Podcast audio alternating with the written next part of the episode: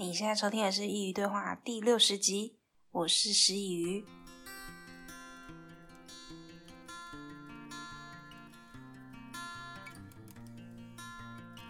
大家晚安。今天又是职人小剧场的单元。今天想要跟大家分享的是职场上的假面甜心。相信大家在工作中都遇过不少这样特质的人。而所谓的假面甜心，就是在工作中看似很无害。但实质上却是很有杀伤力的女生，因为她们善用自己身为女生的特质，可是表里不一，于是这样的称号就诞生了。今天要分享的故事呢，是从朋友那里听来的。他很常分享这么一号人物，这些日子以来，几乎都听他说关于他的故事。我觉得这也是大家会有共鸣的，于是就决定跟大家分享。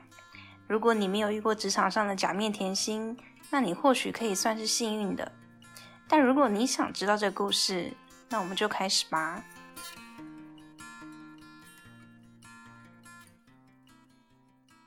其实我并不是很喜欢某个同事，因为他长得也蛮好看的，姑且就给他一个菜市场的代称“小美”吧。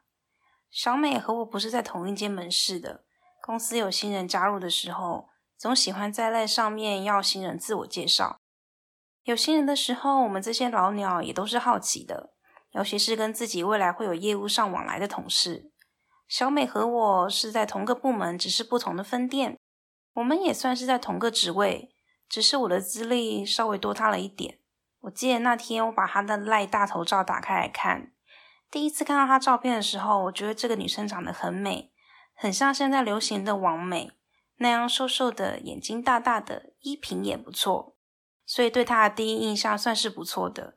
后续他开始工作之后，也听说他是个机灵的新人，所以对他的印象又更加分了。但我今天会提到他，后续的发展可想而知。他的好名声并没有持续太久。我们公司是做贸易的，所以客户订购商品需要等待海运一段时间，要看距离，但平均大概都要等三个月的时间。但现在想起来，可能还好有这三个月的等待期，才能让他的形象有了短暂的维持。三个月后的货柜陆陆续续抵达之后，每个相关人员都开始处理后续的作业，像是安排出货啦，或是申报因为在运送的过程中有受伤的商品等等。而当然有货要出，那客服部势必会开始接到客诉电话。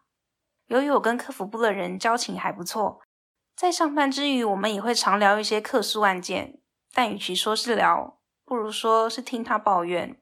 他是一个需要靠说出来发泄的人，所以每次有不合理的客诉，他总会找人说一说。于是那天，他跟我说他在处理小美的客诉。由于那个时候他还是新人，所以即便有客诉，大家也不会有太大的反应。毕竟，可能也是因为他对公司的制度还不是很了解。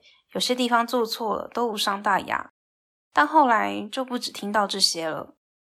后来小美的客诉量实在是太高了，基本上可以算是每个月都有一件。客服到了后来，从抱怨案件到抱怨小美个人了。但那时候我和小美接触的还不算太多，顶多就是她打电话来问一些电务或是系统相关的问题。一开始我们也没有想太多，也只是觉得她是个新人。一直到后来发生这件事，其实这件事很久了，实际的内容是什么我也忘了。我只记得似乎是那天小美打了一通电话给 A 同事，问了一个关于陈旧的商品能不能卖的事情。A 同事说应该是可以，但这还是要询问主管，然后就结束这个话题了。但谁知道，好像是那个商品有问题。后来公司在追究责任的时候，小美跟主管说。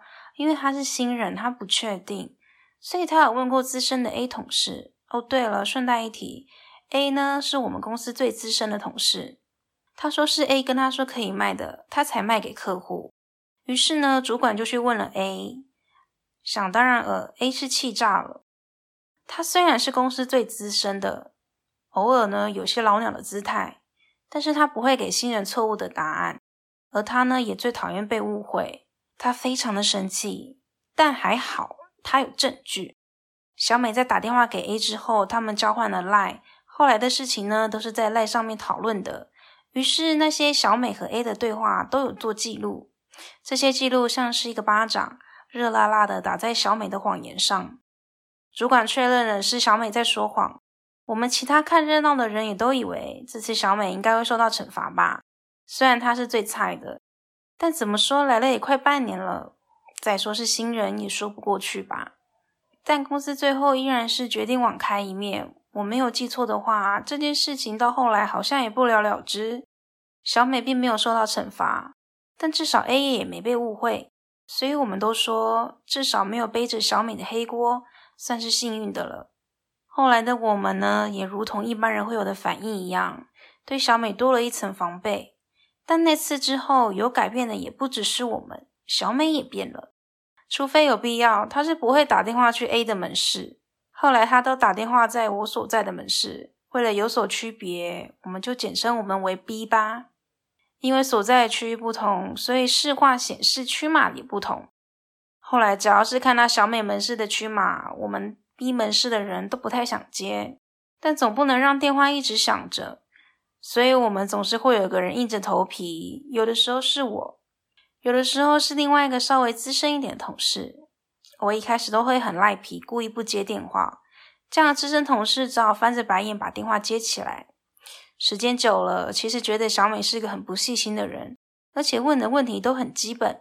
有人说是因为小美不想再像上次那样，因为一件小事惹得大家不开心，所以害怕了，才会把每一件小事都问得清楚。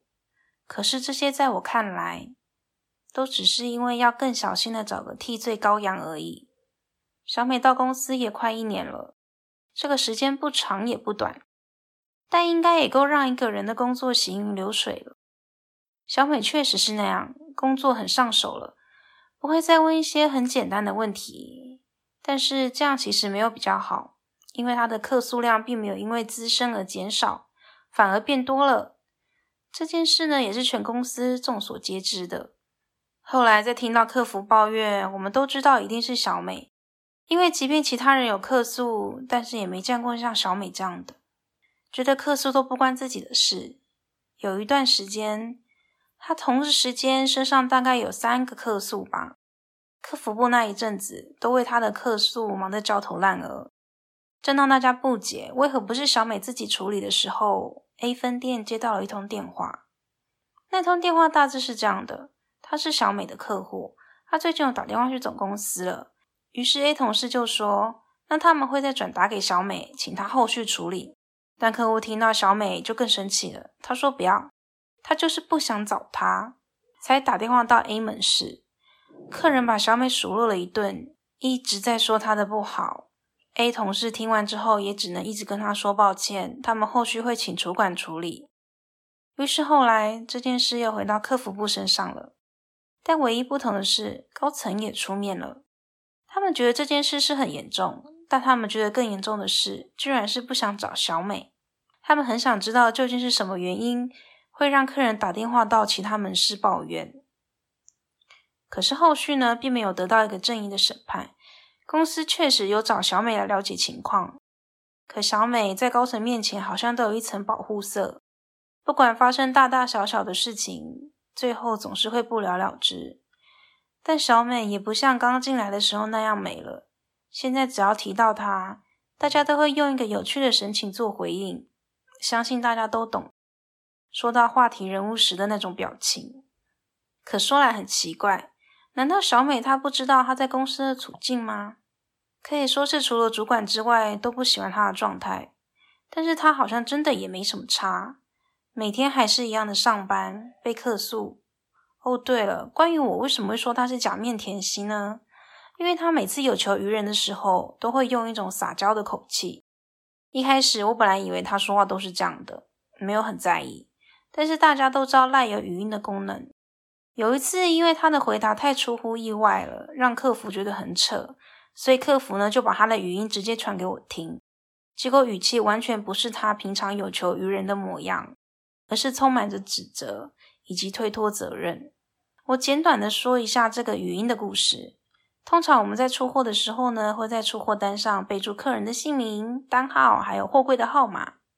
这样物流在拣货的时候就可以知道商品在仓库的位置，不然商品这么多也不知道从何找起。但小美那个事情是，那个客户买了不同交期的商品，还有一些现货，但想要一起出货，于是小美呢就把现货调回仓库，等期货到的时候再由仓库一起出货。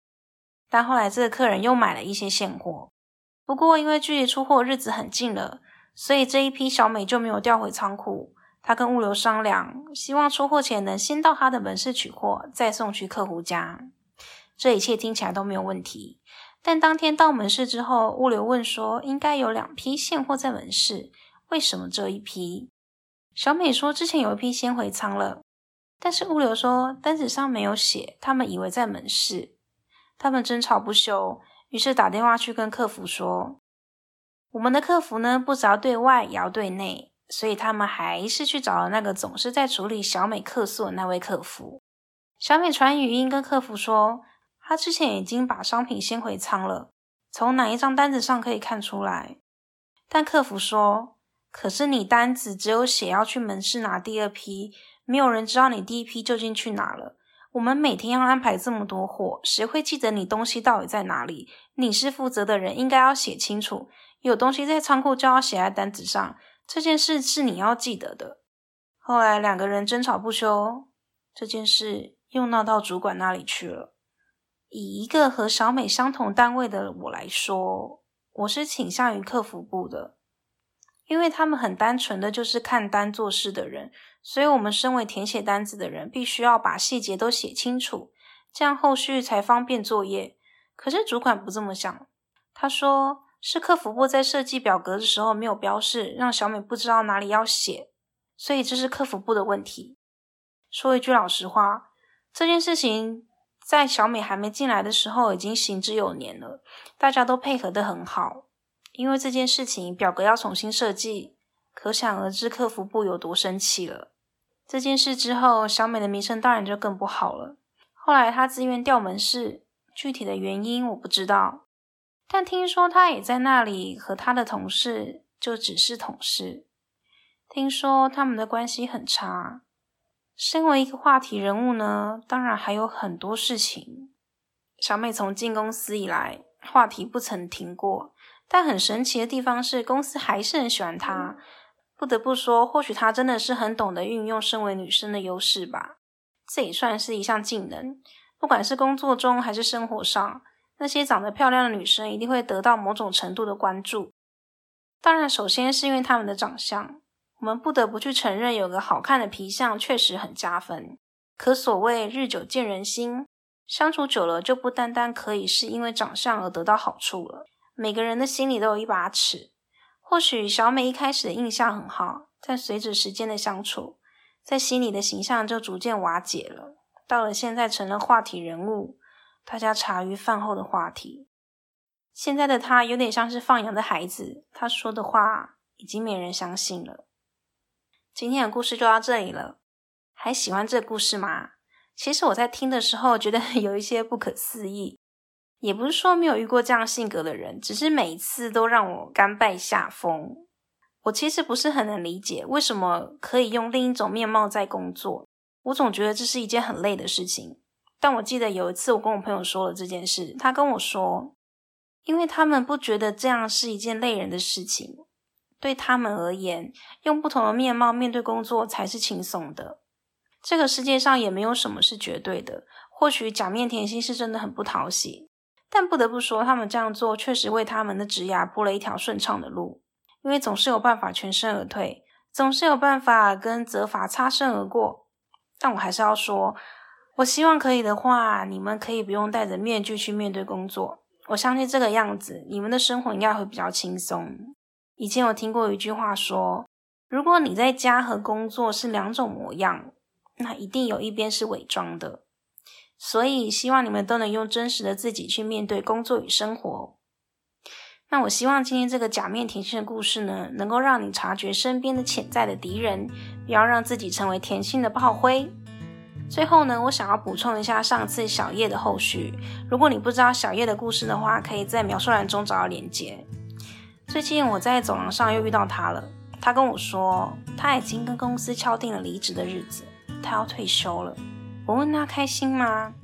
他说工作了大半辈子也该休息了，但是他一定会工作到最后一秒钟，这是他对他工作最后的尊重。我是很敬佩他的。最后，我就跟他聊了一下，并祝他有一个圆满的退休生活。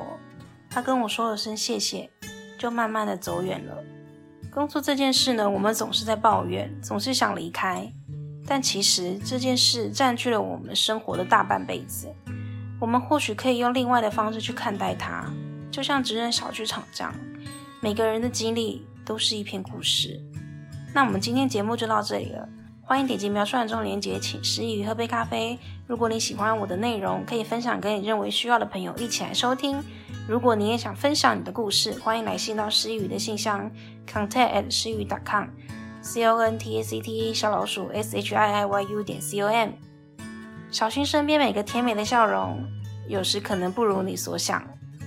感谢你的收听，我们下次见。